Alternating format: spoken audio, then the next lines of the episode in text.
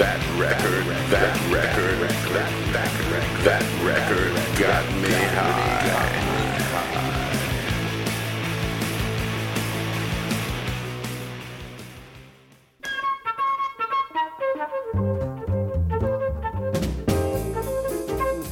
That Record Got Me High is proud to be sponsored by Is This Tomorrow? Yes, that's Is This Tomorrow, available at isthistomorrow.com.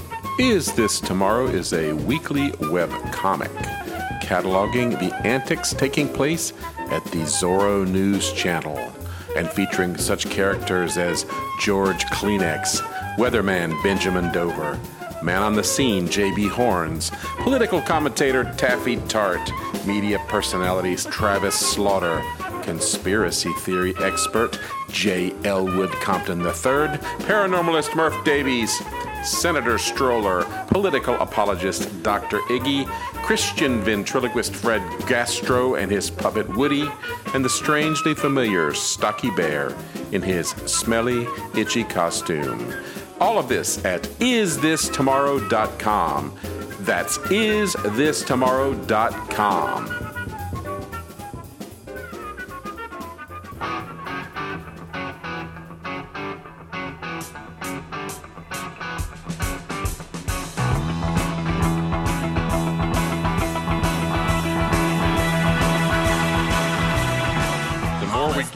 juice I give it, the better it sounds. That's you know what? That's you could say that about so many things. Yeah, right, for sure. All right, here we are. This is another episode of That Record Got Me High. That's Barry Stock. That's Rob Elba. And wait, what do you hear? We hear nothing else. It's just us here again. Right. How long's it been? I didn't been go a while.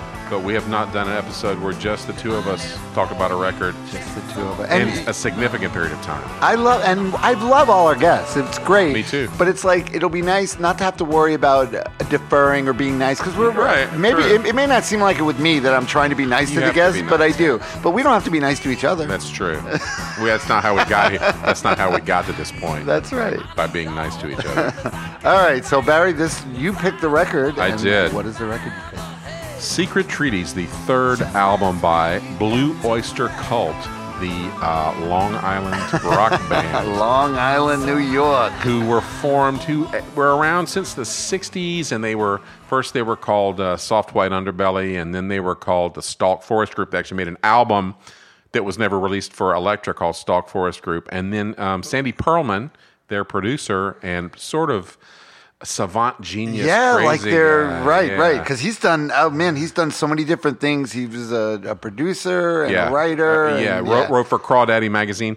This he conceived of the Blue Oyster Cult as a vessel to perform his ideas. He has these. Uh, he had this entire universe he constructed, the Imaginos uh, uh, universe, and um, I don't know wh- how how far along in their path that became um, significant, but uh, this album refers to that sort of cosmology a lot, and Sandy um, really had some. He did a lot. He he he he makes the band. He molds the band in a way that makes adds an an, an air of a genuine air of mystery to some of what they. Oh yeah, yeah. He was like about. uh he was definitely like their uh, Malcolm uh, McLaren, Oh, if, for- yeah, if real- you would, real, if yeah. you will.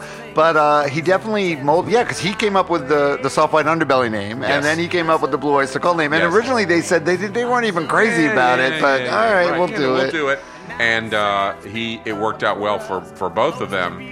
Um, It did, it did. and of it- course, it worked everybody out good. knows the Blue Cult from now. Younger, uh, some of our younger listeners, if we, if we have any, will know them from the uh, famous what? "More Cowbell" skit I got a fever. um, on Oh yeah, Saturday that's Night right, Live. right. With uh, Don't Fear the Reaper. Don't yeah. fear the Reaper, and which, Which is was great. A, I love that. I it love is. that skit so and it, that skit also um, features um, uh, Murray Krugman, who is the um, is the co-producer and also was Oh, so Sandy that's who, um, that's who's uh, Crawford Christopher Walken is playing Murray supposed Krugman. to be okay, okay.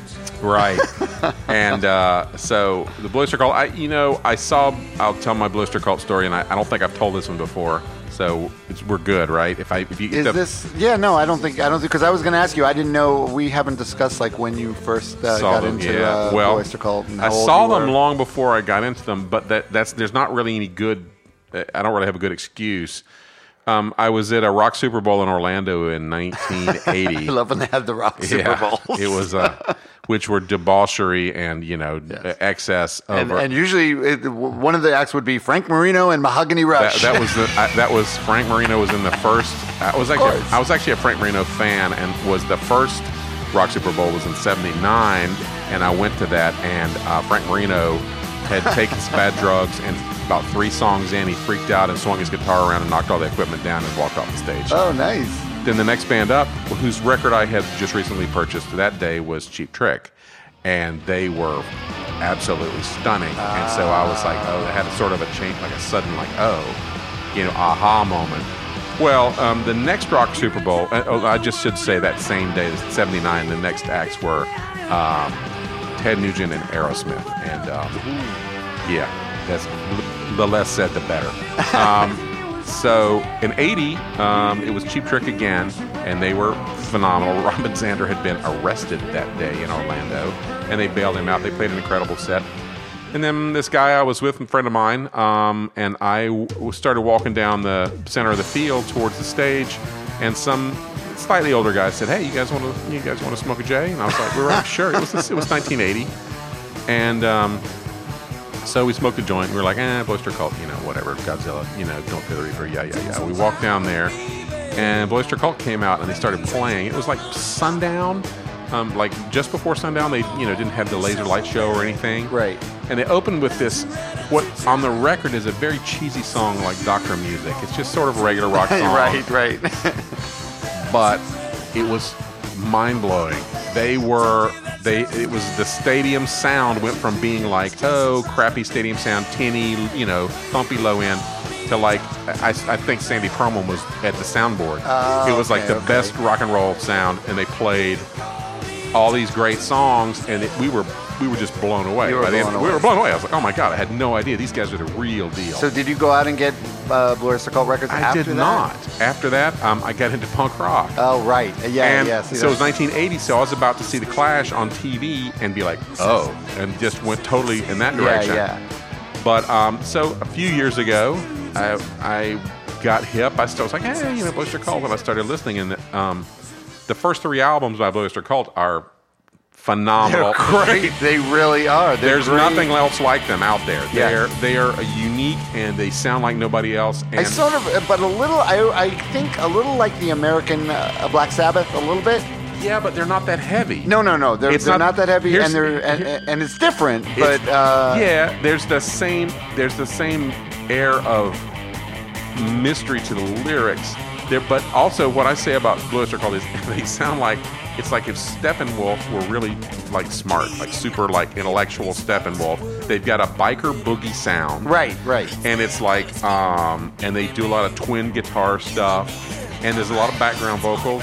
Here comes the cat. It's something Uh, that could be really cheesy. It could. if it wasn't. But later on, it it did get cheesy. At, at times, at times, but they always, but they always managed because they just they were kind of quirky. They were they were like weird, and like you said, it was mysterious. The whole thing with their name, like Blue Oyster Cult, and they What had the umlaut. First Yeah. band I remember that had the umlaut. umlaut over that. Yeah, they said that uh, Sandy came up with a name, but then Buck Dharma, the guitar player, came Which is best- one of the best rock, uh, names ever, Yeah, Buck Nam De Dharma, Flume, yeah. Buck Dharma.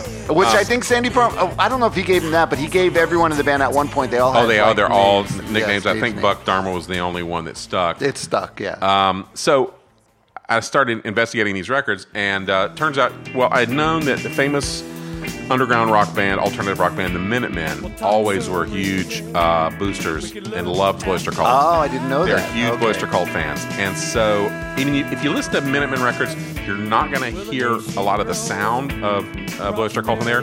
But lyrically, if you notice, see how the lyrics are put together, you might because it's um, there's a a way of uh, sort of assembling that stuff that comes across.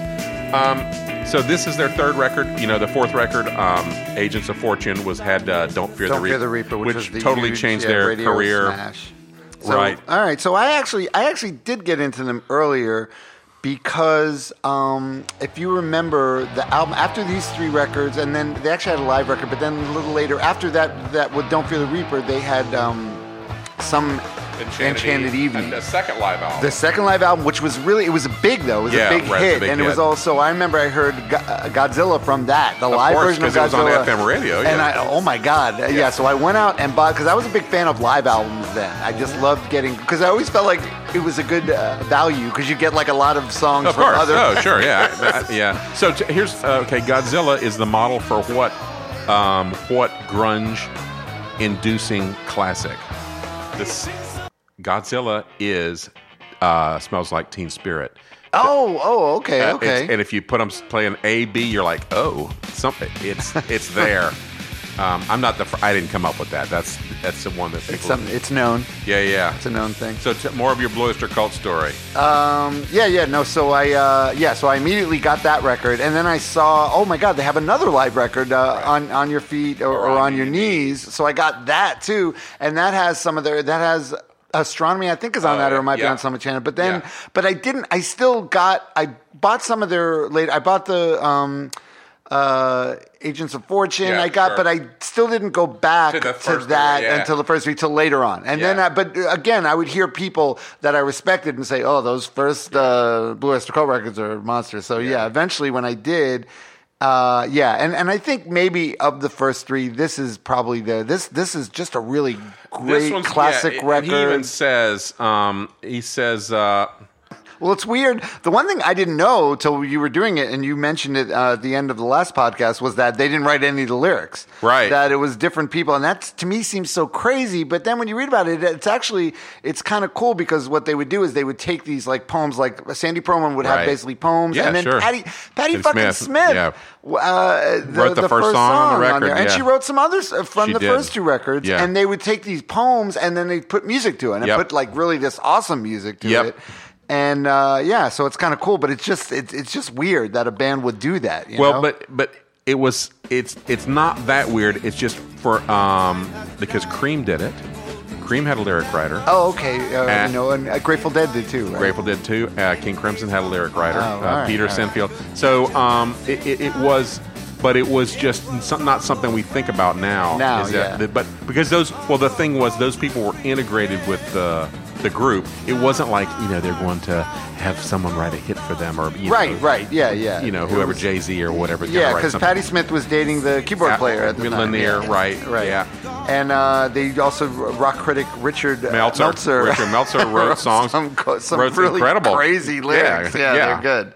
And uh, um, Sandy wrote a, wrote a lot of the lyrics on this record. Oh, and they're so like there. There's like these sweeping epic. There are, yeah, like and, and not not in a way that you go. They're almost well. There's a lo, like a Lovecraftian influence, like a H.P. Yeah, yeah, Lovecraft, definitely, definitely. and uh, or Edgar Allan Poe. That kind of um, where there's a he gives you just enough information to make you i- interested. and- interested, but then we'll also wonder what the fuck is that about? right? Exactly. What happened here? You know. But still, they did a great job with taking these songs, and like all of them did. That's they're also like a throwback band because like they had a bunch of singers. Like I think three or four of them Right. sang. Yes. Uh, one of the my favorite songs in this record, the the drummer sings. Yep.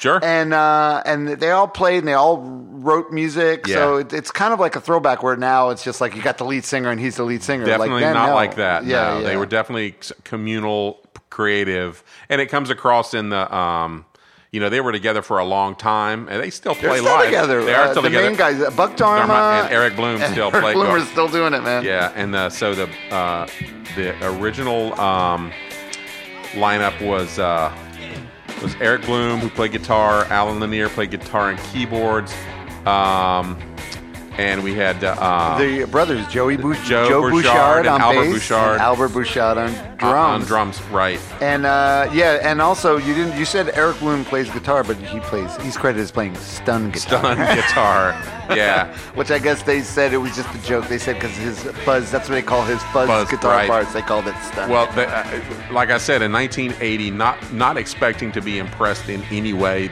it was took the top of my head off. And if, if I hadn't have suddenly seen the Clash on TV. Yeah, yeah, it just wasn't anything that right there because it does still. Even when you listen to this, this and this, I would say this record is a hard rock masterpiece. Yeah, it is right. totally. Yeah, hundred percent. But it does definitely sound of the oh, time Oh, of sure, 70s. 1972, So it's yeah. like if you're already listening to the Clash and stuff like that, it's gonna sound like it. It just probably wouldn't have then Right. grabbed me then. But you can. That doesn't mean it's dated. You can go back and listen to this record and get into it, and it's it's fantastic. yeah, album. once you yeah yeah you get it will grab it, you with its its sort of um this like oddball mystery feel that you can't quite and that, like I've listened to this record a bunch of times and every time I'm like wow you know it the certain parts will grab me and I'll think about like this the the visual aspect that they create with lyrics is uh you know it's Oh right, fantastic. right, and also ju- just the playing, the flat out playing. These Yeah, guys were great. great playing. The, Totally the great. guitar work and this is just they, they've got some Yeah. unbelievable arrangement the Uh, arrangements are are are are very carefully done so everybody nobody's stepping on anybody else things move in and out of the mix um it's And they were good. great. I did see them live sometime uh, around when that record came out. I think when the Some Enchanted Evening, me and my friend Eves uh, Buadana went to the Hollywood Sportatorium, and we What's the uh, unofficial name? It's the Oh, snort, the, uh, the yeah, snortatorium. the snortatorium or the sport hole they used to call it. but we sometimes we would go there without even having tickets. So we went for Glorious Scope, but we didn't have tickets, and we hung around. We were hanging around by the back gate. Yeah. And I guess the the guy felt sorry for us, or he wandered away, and then we ended up we just walked Walked in. right in, So yeah. we walked in, and we got to see them, and this was like their they they had the lasers by then. Yeah. It was sometime like I said. Uh, I think the- they didn't have the lasers because it was a stadium show, and they just Oh, right, It was like they were they weren't headlining. and they did their thing. They used to do this thing where they did like a five man guitar jam, Oh, where right, the drummer yeah. Uh, would come out from behind and he'd play guitar, and they do uh, this thing where they were all ended up playing guitar. And Right. It was, Very pretty 70s, awesome. yes. For a 16 year old kid seeing this, it was. Uh, yeah. and a little uh, end note um, sometime in the 90s, my band, the Holy Terrors, we played at a club called Washington Square, Miami Beach. The, the owner of it, uh, uh, Bill, um, and um, uh, oh, why am I drawing a blank? Is my friend Kevin, Kevin Cornish, uh, was a huge Blue Oyster Cult fan, and uh, Joey Bouchard was touring with a thing he called it Joey Bouchard's Cult of Fire, and it was just I think it was him, and it might have been his brother too playing drums, but then it was just other guys, and he Right. he actually played guitar. He was playing guitar in this band and singing. And uh, Joey Bouchard, and so he's he's uh, we opened up for them, but uh, I'll never forget. Like before, they were like doing a sound check, and Joey and they did uh, "Don't Fear the Reaper," and Joey Bouchard, who was the bass player, played the lead like note for note, perfect, Yeah, exactly re- perfect. They're all really good musicians. And yeah. then it ended up, it was kind of a sad night because tickets were like uh, 12 or 15 bucks and not many people Nobody, came. yeah. And I'll never forget whoever their road manager was, this guy, this like guy, this long haired, like kind of sleazy guy, was like trying to blame us, Oh, like the opening nice. band. Like, you didn't draw people. It's like, we're supposed to draw. You got a Yeah, dude fucking from Blue Blue Oyster and he's blaming us because people didn't show up. Well, so that's my little. Uh, well, there's a line in um, Minutemen song about that mentions E Bloom. I was uh, um, I was E Bloom. Uh, another hack on the Spectres tour. So oh, that's great. yeah, we'll hit that Minutemen record. We'll hit double nickels on the dime one of these days. Yes, but uh, but right now we're hitting this one, so let's start out. The first song is uh, the Patti Smith song that she wrote. the Career of Evil, Career of menacing, Evil. uh, menacing kidnapping song. Yeah, yeah, yeah, yeah. Well, supposedly, all right. Here's what I what I saw was that it was written by Patti Smith, and it, it was uh, it was originally called the poem of Isidore uh, Ducasse. Okay. uh, which is inspired by Les Chants de Maldoror, which is a poem by the French author Isidore Ducasse. Okay. Uh, But I, that's what I got. So it's inspired by another Yeah, poem. Patti. You know, Patti was she's, she's she just reads that stuff, and She did, yeah, right. we're not that hip. Um, and then, um, yeah, but it is. It's it's very. The lyrics are kind of. Uh, uh, Obtuse, but you get the point of what's going on. oh yeah, you do. And there was actually they they released it. They tried to release it as a single. I guess it didn't do too good. But they changed. They had they changed Changed when they the did lyrics, the single. yeah. Yeah. they changed. There's one line that says. I'd, I'd like to do it to your daughter on a dirt road, and Yep. they changed it to "I'd like to do it like you oughta on a on dirt, dirt road. Yeah, um, I, and it's about jealousy. Um, some I, um, I want your wife to be my baby tonight, baby tonight. I choose to steal what you choose to show, and you know I will not apologize. You're mine for the taking. So Yeah, um, this guy is not a nice dude. no, and it's uh, um, well, we don't know if it's. I mean, he's Patti writing it. It could be uh, could be a woman. Oh so yeah, that's right. That's right. Um, and there's a little sadistic element to it. Pay me, I'll be your surgeon. I'd like to pick your brain, capture you, inject you, leave you kneeling in the rain, kneeling in the rain. It's a nice visual there. You Yeah. can kind of, uh, um, and uh, um, I'm, uh, I'll make it. Uh, it says it sounds like they're saying I'll make it a career of evil, but all the lyric sheets say I'm making a career of evil. So Oh, it right, doesn't right, matter.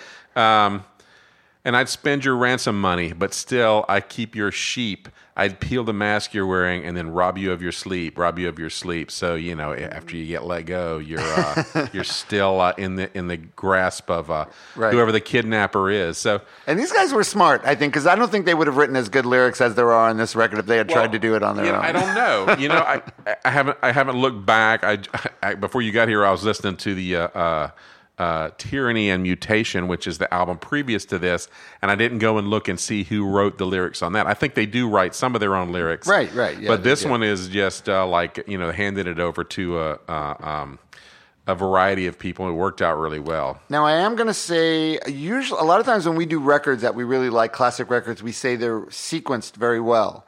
But I don't like the. I don't like the first two songs on this record. I actually I like them, but I don't think they're good. I don't think Career of Evil's a I know good. I know you opener. think we should have started with the third song. Exactly. Yes. I. Well, wait- wait till we get there, and then we'll all talk about that But I made a but- playlist that's better than this. I made a playlist of rearranged the songs, and it's better than Yeah. that. And because they didn't, they someone else named them, someone wrote the lyrics, so I could I could sequence That's their true. record You for can. them. You know. I think that there there was probably a logic at work, but um, um, I can see where you're coming from. Yeah, because the first two, cause, so we get to the second one, Subhuman, which is a great song, but also kind of a mid-tempo mid mid tempo a little, and it's uh, um, and then it picks up, but um, it does start off, and it's um, mysterious. This one, Oh, Pearlman, This this one hits. Sandy Pearlman. Yeah, this one comes in with the mystery where you don't know I am be- going. I am becalmed, lost to nothing, warm weather, and a and holocaust. Holocaust. Left to die by two good friends. Abandoned me and put to sleep. Left to die by two good friends. Tears of God flow as I bleed. And then the, the chorus. So, ladies, fish, and gentlemen, here's my angled Yes, dream. yes. See me in the blue sky bag and meet me by the sea. Um, it's just, It's weird because it's kind of hippie-ish, but it's also like like Sci-fi. sinister. There's a sci-fi- oh. Yeah, yeah. Is it about aliens? uh, it's I think it, it's aliens or it's um, also I get the feeling of you know remember um, um, Odysseus tied to the rocks with the sirens like the uh, um, the uh, almost like a you know ancient like a Homerian kind of thing. Oyster boys are swimming for me now. Save me from the death-like creatures.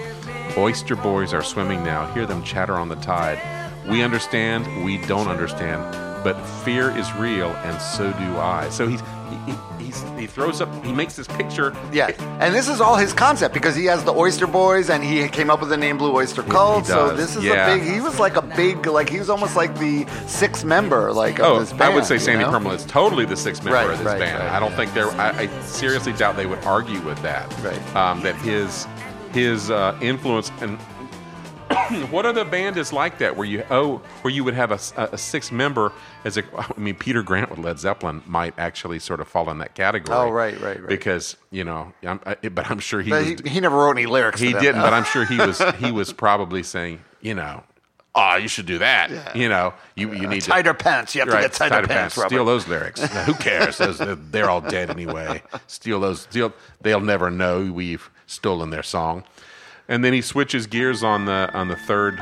Ah, that, now, so this to me, this should be the opening in the record because this has this that chord sequence. Oh, yeah, which it I does. learn. I know you usually like learn, but I I learned this thing and play it, great. and it's so good. It is, and it's a song uh, um, by um, who wrote this one? Did Sandy? Albert, uh, well, Sandy Pearlman wrote the lyrics, and then Eric Bloom and, and the drummer Albert Bouchard wrote, Wrote the the uh, the music, music. and Albert uh, Bouchard sings it. The, the this is the one that the drummer sings. It's nuts. It- It's nuts, and oh, the the riff is so good. And then this, the the lead, the outro leads Yeah, in the song. Is, yeah. oh my god. There's a there's a we'll talk about, but there's a false ending in the song. Oh, yeah, right, right, and, right. And that's when one of the leads comes in, and it's and it it's genius the way it's sequenced.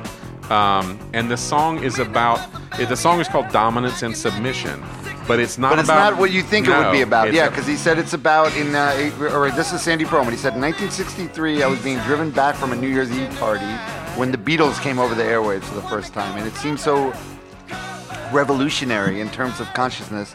That's that's what it uh, represented was like a new factor in mass culture, uh, and so that's to him it was like it was just like like rock and roll. Um, Sort of, uh, it was it was underground and it was suppressed and it was finally being revealed. and no one exactly stop and it. yeah it was like um that it had uh it, it's about the how one idea or one kind of thing supplants another thing and it can happen very suddenly Right, because right. it's been yeah rock and roll died in 19 what 50s when elvis got remember elvis got drafted and um uh, the uh, um what's his name alan freed got arrested sent to prison for payola Right. chuck berry got arrested so rock and roll was it, squashed over, over.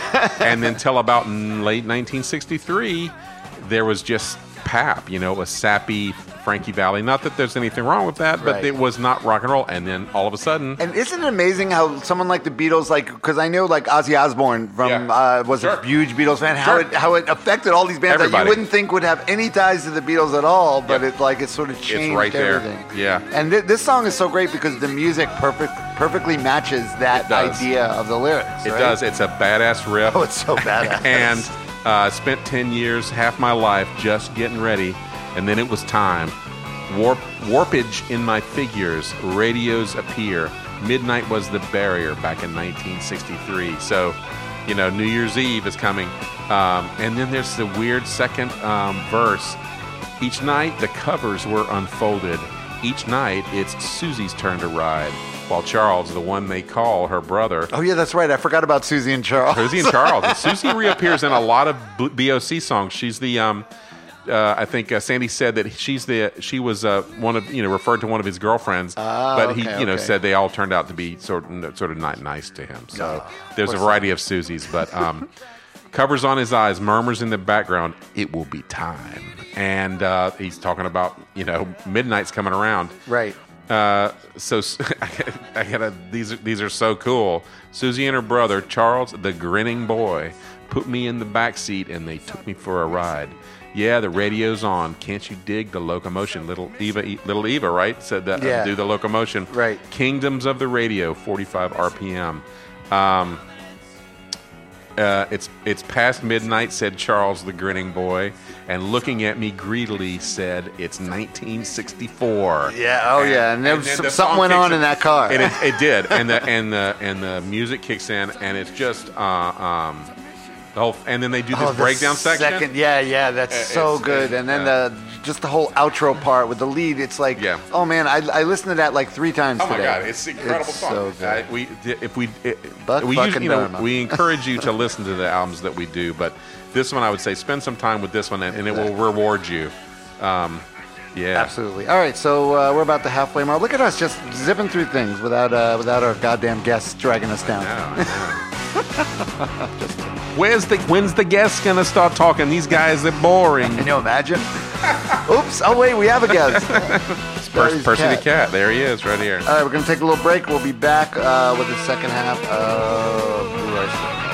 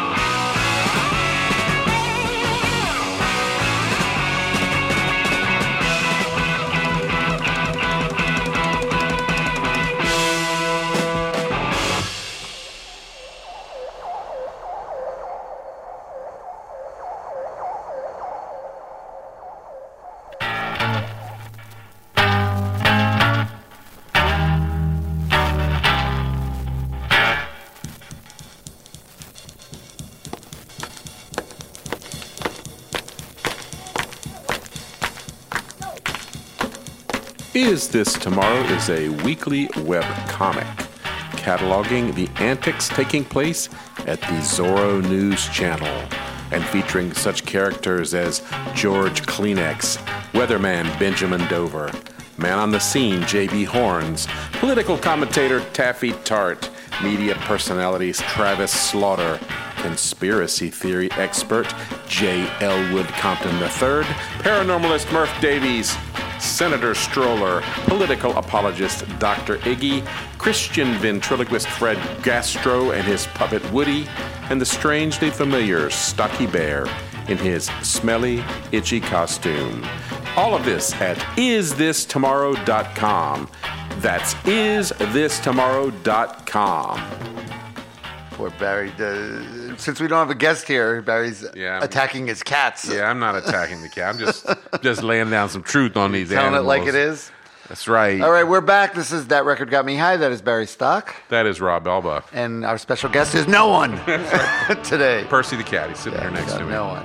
But we're talking about uh, Blue Oyster Cult, Secret Treaties, and we come to the song ME262, Which is which is kind of like the title track because the picture on, the, cover is a- of yeah. a ME262. But right? it's an abs- they say you know it's an absurd picture because it, they're they're it's this drawing. it's absurd. It's them standing in front of this German warplane from World War II with the Blue Oyster Cult symbol on the tail. There's four German shepherds that are there with them.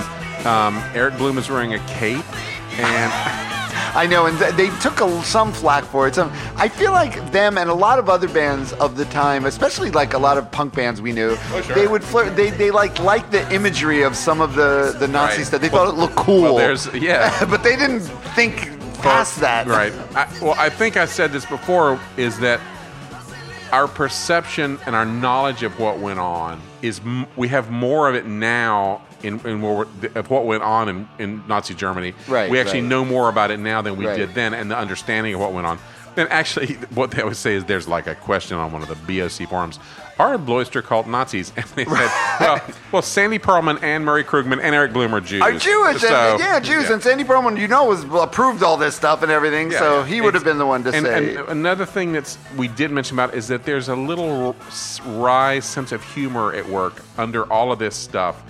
Where oh yeah, definitely, absolutely, yes. There's also a, a t- slight tongue-in-cheek element. Which makes it all cool. It makes it palatable because, like I said, it could it very totally easily, serious, yeah, it could be it- over the top, and it would just be, oh god, You'd be like it'd be a bad, bad prog record. And you'd be like, oh, Exactly, no. exactly. You know, how many wives did Henry VIII have? Oh, you're gonna do a song about each one? Uh, that would be Rick Wakeman of the Curry Chicken Curry and the Keyboard Right. fame.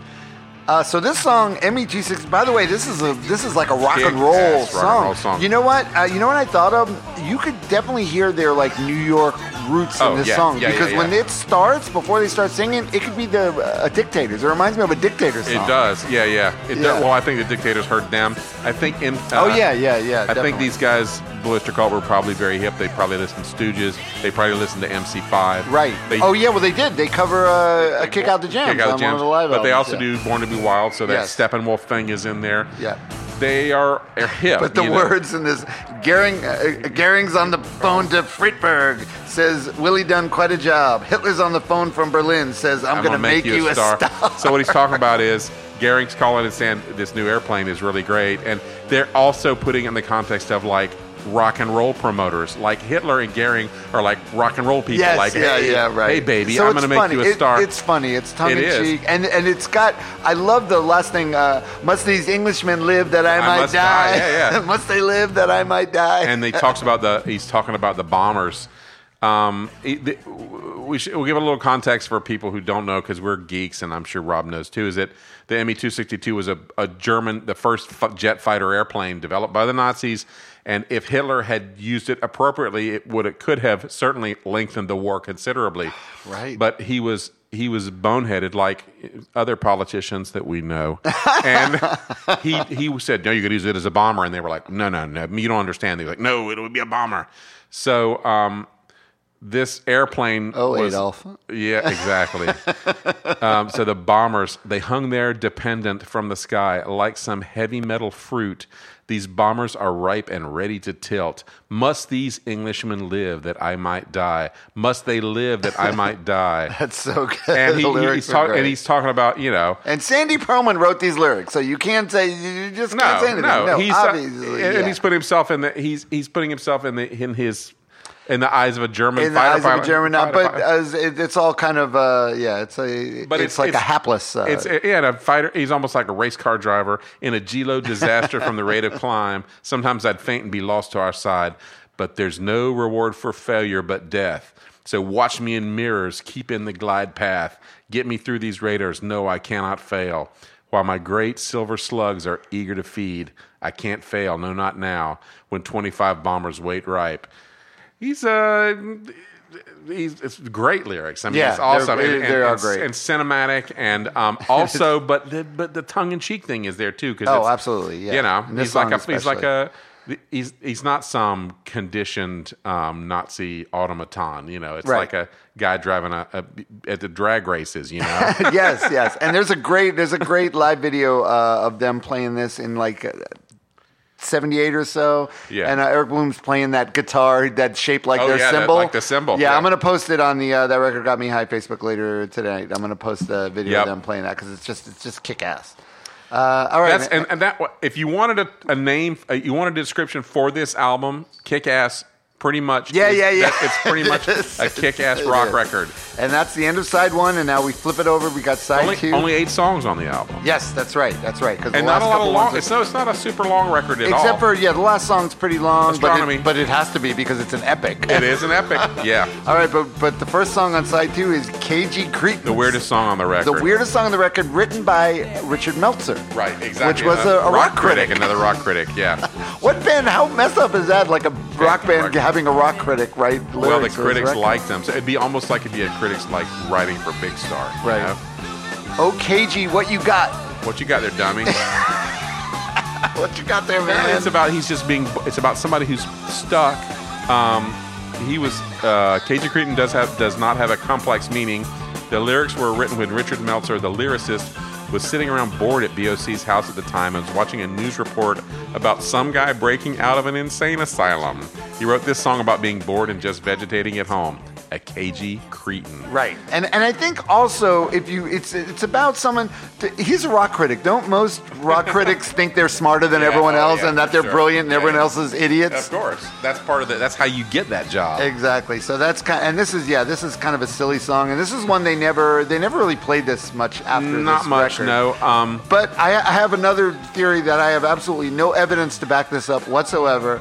But I like to th- imagine that the Ramones have a song Cretin Hop, Yeah, yeah, and that yeah, the Ramones, yeah, one of them yeah. at least at least got the word Cretin from, From- this yeah, song. 'Cause right. This is yeah. something I could picture Joey Ramone listening to this yeah, right. record or Johnny Ramone. hey, Joey, so- come over here. Yeah, you're a Cretin. So, the, and the, the last verse has some very interesting things in it, which I, I have dissected in my, you know how I do. Um, I'm, I'm graduating in one more term because I haven't got any time to burn.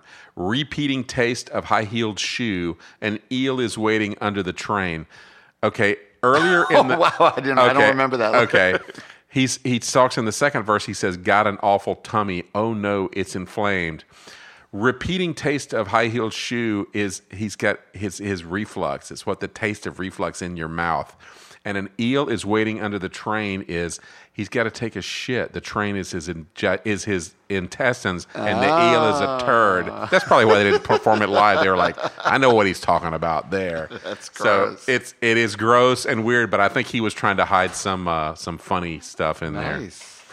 You're like the uh, you're like the rock critic of podcasters.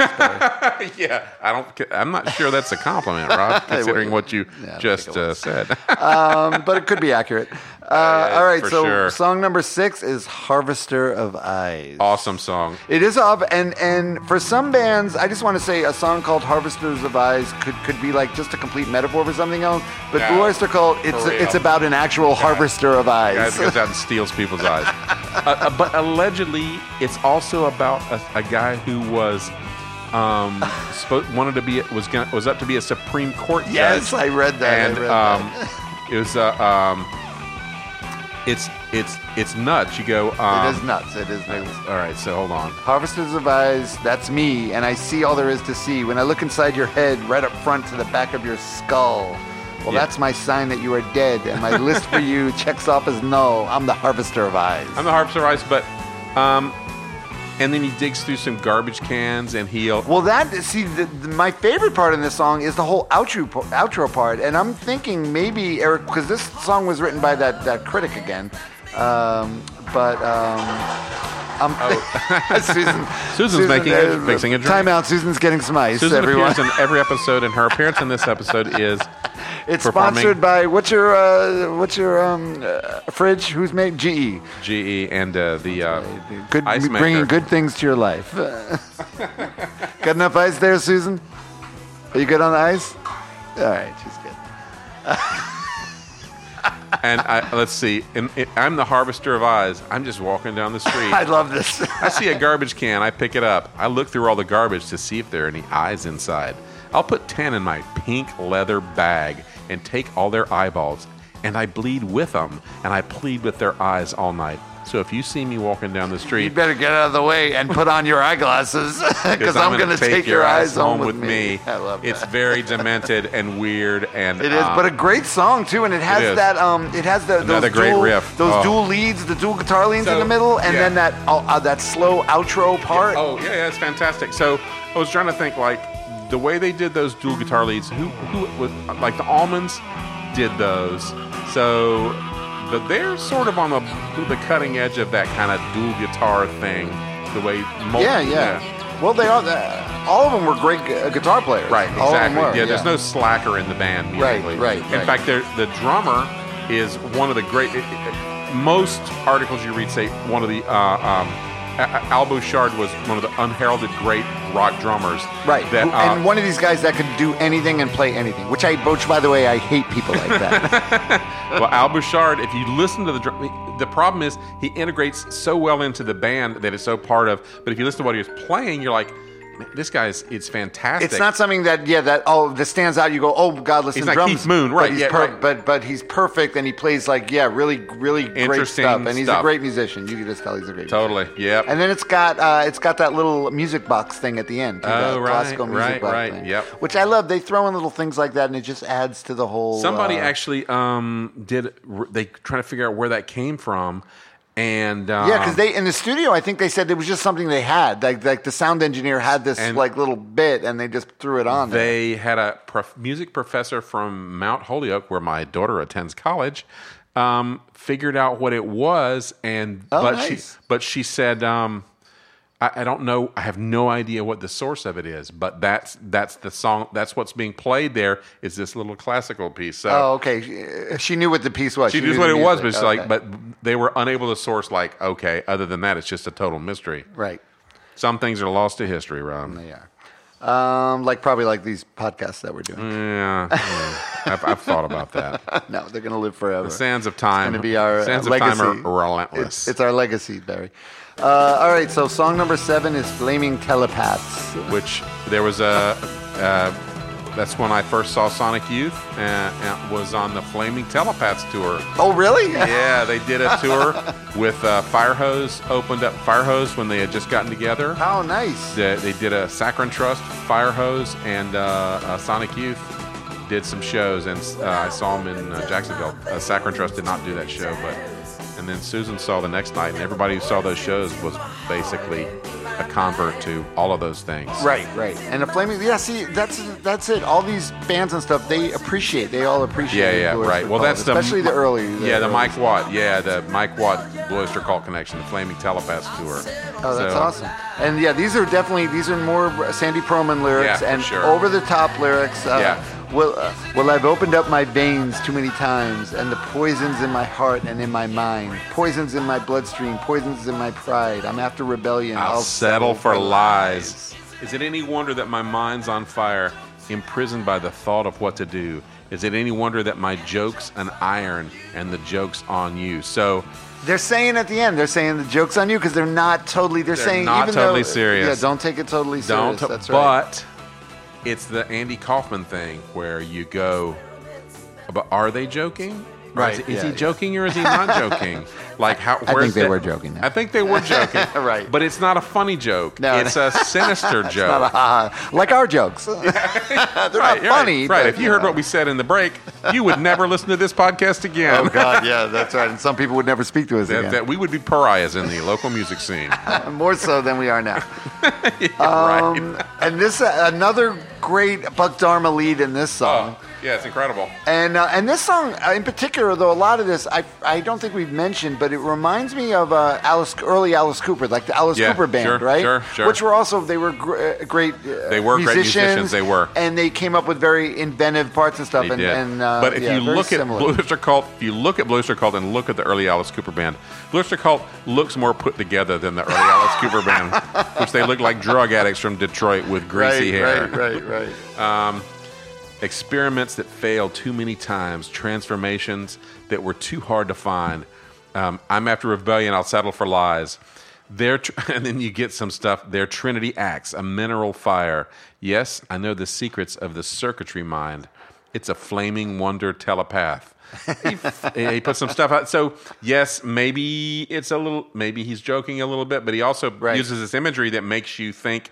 It's like he's is he talking about like a superhuman intelligence? Right. That's the joke is on us. Yeah, That's, yeah. that- right. The joke's on you people. You know you. uh And and still, you can't say enough that they that they took these lyrics and they put this like kick ass music to it, did. and it works so works well, well. together. Perfect. It's like it could have easily been horrible if you think about it. You know, in the it wrong could- hands. Oh, totally. Right? yeah, I mean, I think Sandy Pearlman saw these guys and was like, okay, these guys can handle what I have to, Yeah. you know, All what I this want shit I'm gonna throw at right? them. Yeah, sure. And um, you know, um, and the, and the and the outro is they just say over and over, and the joke's on you. The joke's on And the you. joke's yeah. on you. Oh, that's so great. Um, I love this this record. I, I can't implore enough. This that is you this is to one this that record. yeah, it's a good one. It's You really it good. shot. Even you you punk kids you Well, kids that uh, don't another person. Well, you know, even uh, you noise connoisseurs, because I know that one gigantic Blue Oyster Cult fan is Tom Smith. That's, right. Tom Uh, Smith is a huge shout out to Tom Smith uh, Uh, to live and shave in L.A. and That's Peach right. of Immortality. He's, so he's loves the the early uh, Blue Oyster Cult. Yeah, it's a- notorious it's a favorite. hater of, of, almost everything. everything. Everything.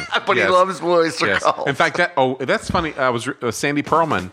He was talking about you know he he uh, was the producer of "Give 'Em Enough Rope," the uh, second Clash. oh yeah, album. that's right. That's right. And he came back, and uh, the the Wikipedia article about Sandy talks about he came back from the sessions. He said, "I mean, I don't know what to do. They they they hate everything. They they even hate each other." and awesome. and so he did not. He could. He didn't get the punk thing. Right. You know, he was from a different era. you Yeah, know? yeah. You- More of a. Um, Because he was he was from the, the peace and love, and then they just put the, the the rock and all the crazy stuff over on top of that. They did, but it was still there. Yeah, but in the fact, punk was their early a- their early stuff. In fact, that that Stalk-Forrest group record, which you can listen to in its entirety on YouTube. There's it's psychedelic rock, Right, And it's there's yeah, a b- lot of birds in there. And I, okay, I made a connection this afternoon, and I was listening to this album, and I hit one particular point, and I listened to the way the guitars were uh, working together, and I was like, hmm, you know what? That sounds really familiar. And then I realized, who did Patti Smith um, go on to date after she dated Allen Lanier? oh Fred uh, Sonic Smith. No. No, Tom Verlaine. Oh oh that oh boy, Patti Smith really. Uh, Yeah, well, she got she hit the high points of rock and roll, um, and was one. She got herself. around. she got around, and she was, but she. Um, I didn't even know she was with Tom. She was with Tom Verlaine. Oh, Tom okay, Verlaine. okay. Uh, she and Tom Verlaine were an item for in New York, and I do believe I could she- hear Tom Tom Verlaine. I could hear him listening to this and the way the guitars work together. sure. But the, it's all from the sort of the same. There's the, some doors in here. There's some.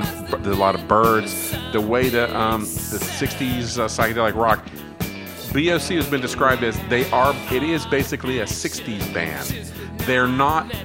The, sounds that they make are as if are like a '60s band making this very sophisticated music. this sophisticated hard rock. It's sophisticated Like, hard yeah, rock. yeah, Yeah, right, right, exactly. right. Uh, uh, so um, that's what makes them so unusual.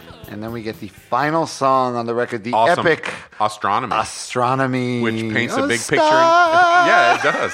Paints a big picture in your mind. This is the most musically ambitious song on the record, right? Yeah.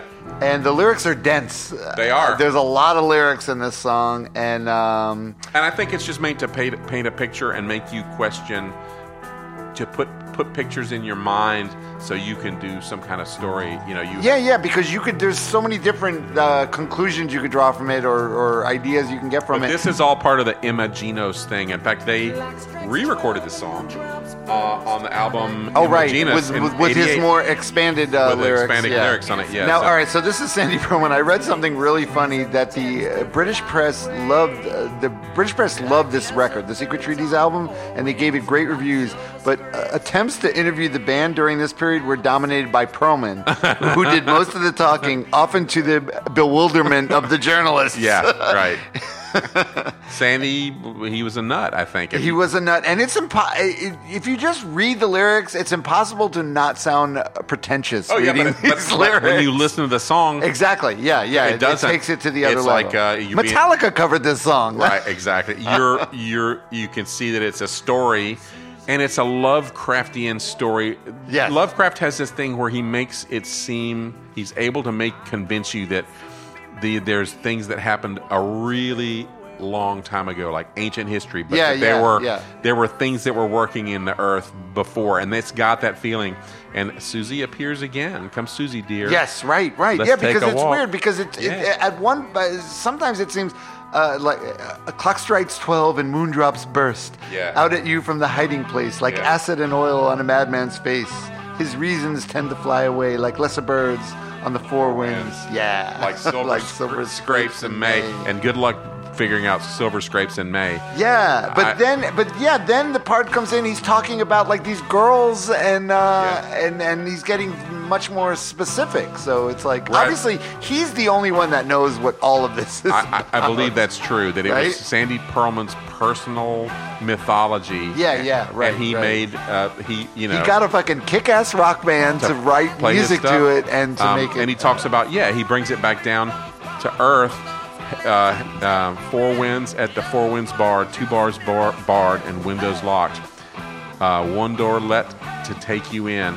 The other one just mirrors it. Hey, and, and there's a hey, hey, hey, that chorus. Oh, hey, yeah, that's that- great. And but that, somebody else, somebody ripped that off, and I got to figure out who. Like later on. That Oh, really? hey- yeah, yeah. Um, Ah. um, it's yeah, because really after cool. right after that little musical break, that's very prog. That's the most prog sounding thing on the record. That Yeah. yeah, right. Yeah, yeah for then, sure. And then Yeah. after that, yeah, it's got the haze. Uh, yeah, but this is a true. This is a hard rock epic. It is. Yeah. It call me is. call me Desdinova, eternal light. These gravely digs of mine will surely prove a sight. And don't forget my dog, fixed and consequent. It's that's a that's the stars, the dog star. Ah, astronomy. Ah, you gotta look. Up. So he's talking. There is an alien element to this.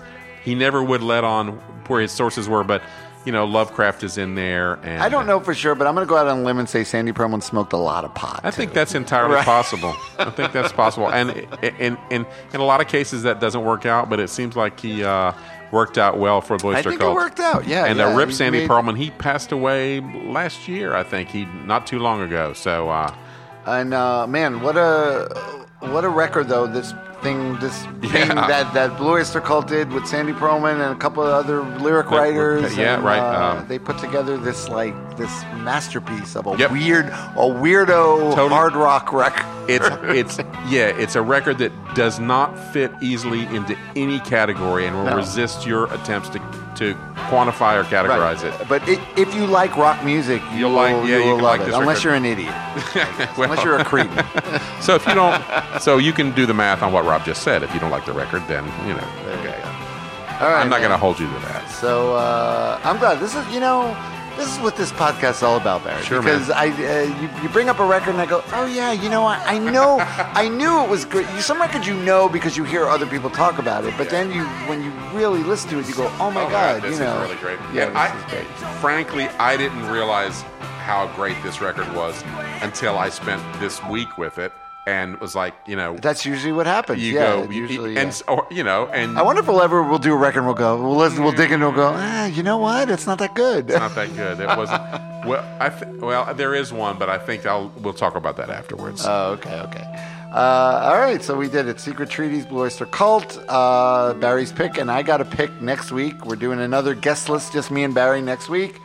And we're Surprise. going. We're we're going emo. We're going man. full emo, and totally without irony, I picked uh, My Chemical Romance, the Black Parade. We're doing next week. Yeah, I approve because I I've thought. heard See, some of I that- was surprised. I've I heard- thought yeah, you were going to nah. stop at it, and I I've heard uh, some of that stuff, and it's it really was good. really good. It's yeah, good. You have yeah. to go. You have to over. You have to look some of the overwroughtness of it. And That's uh, emo, dude. emo- That's e- it's emo, but it's it's done as well as the genre can be done, How old and is it's that a record? really good record. 2007? I don't, I don't have my notes yet. it's next okay. week. It's next week. We'll see. It's it's uh, fairly recent though. I think they just had its 10th anniversary kind of recently, maybe a year or two ago. Okay, so, around- 2007. yeah, yeah. So we should uh, thank uh, Is This Tomorrow, our sponsor, the fabulous webcomic at isthistomorrow.com. Yes, and don't forget our uh, Patreon. I hear, you know, I listen to, I listen to a lot of. I know Barry doesn't listen to anything except uh, music and stuff. You Pretty don't listen much. to pop, but I I, listen to a lot of music podcasts, and they they pimp their uh, a Patreon. So we're pimping our We're Patreon. pimping yep.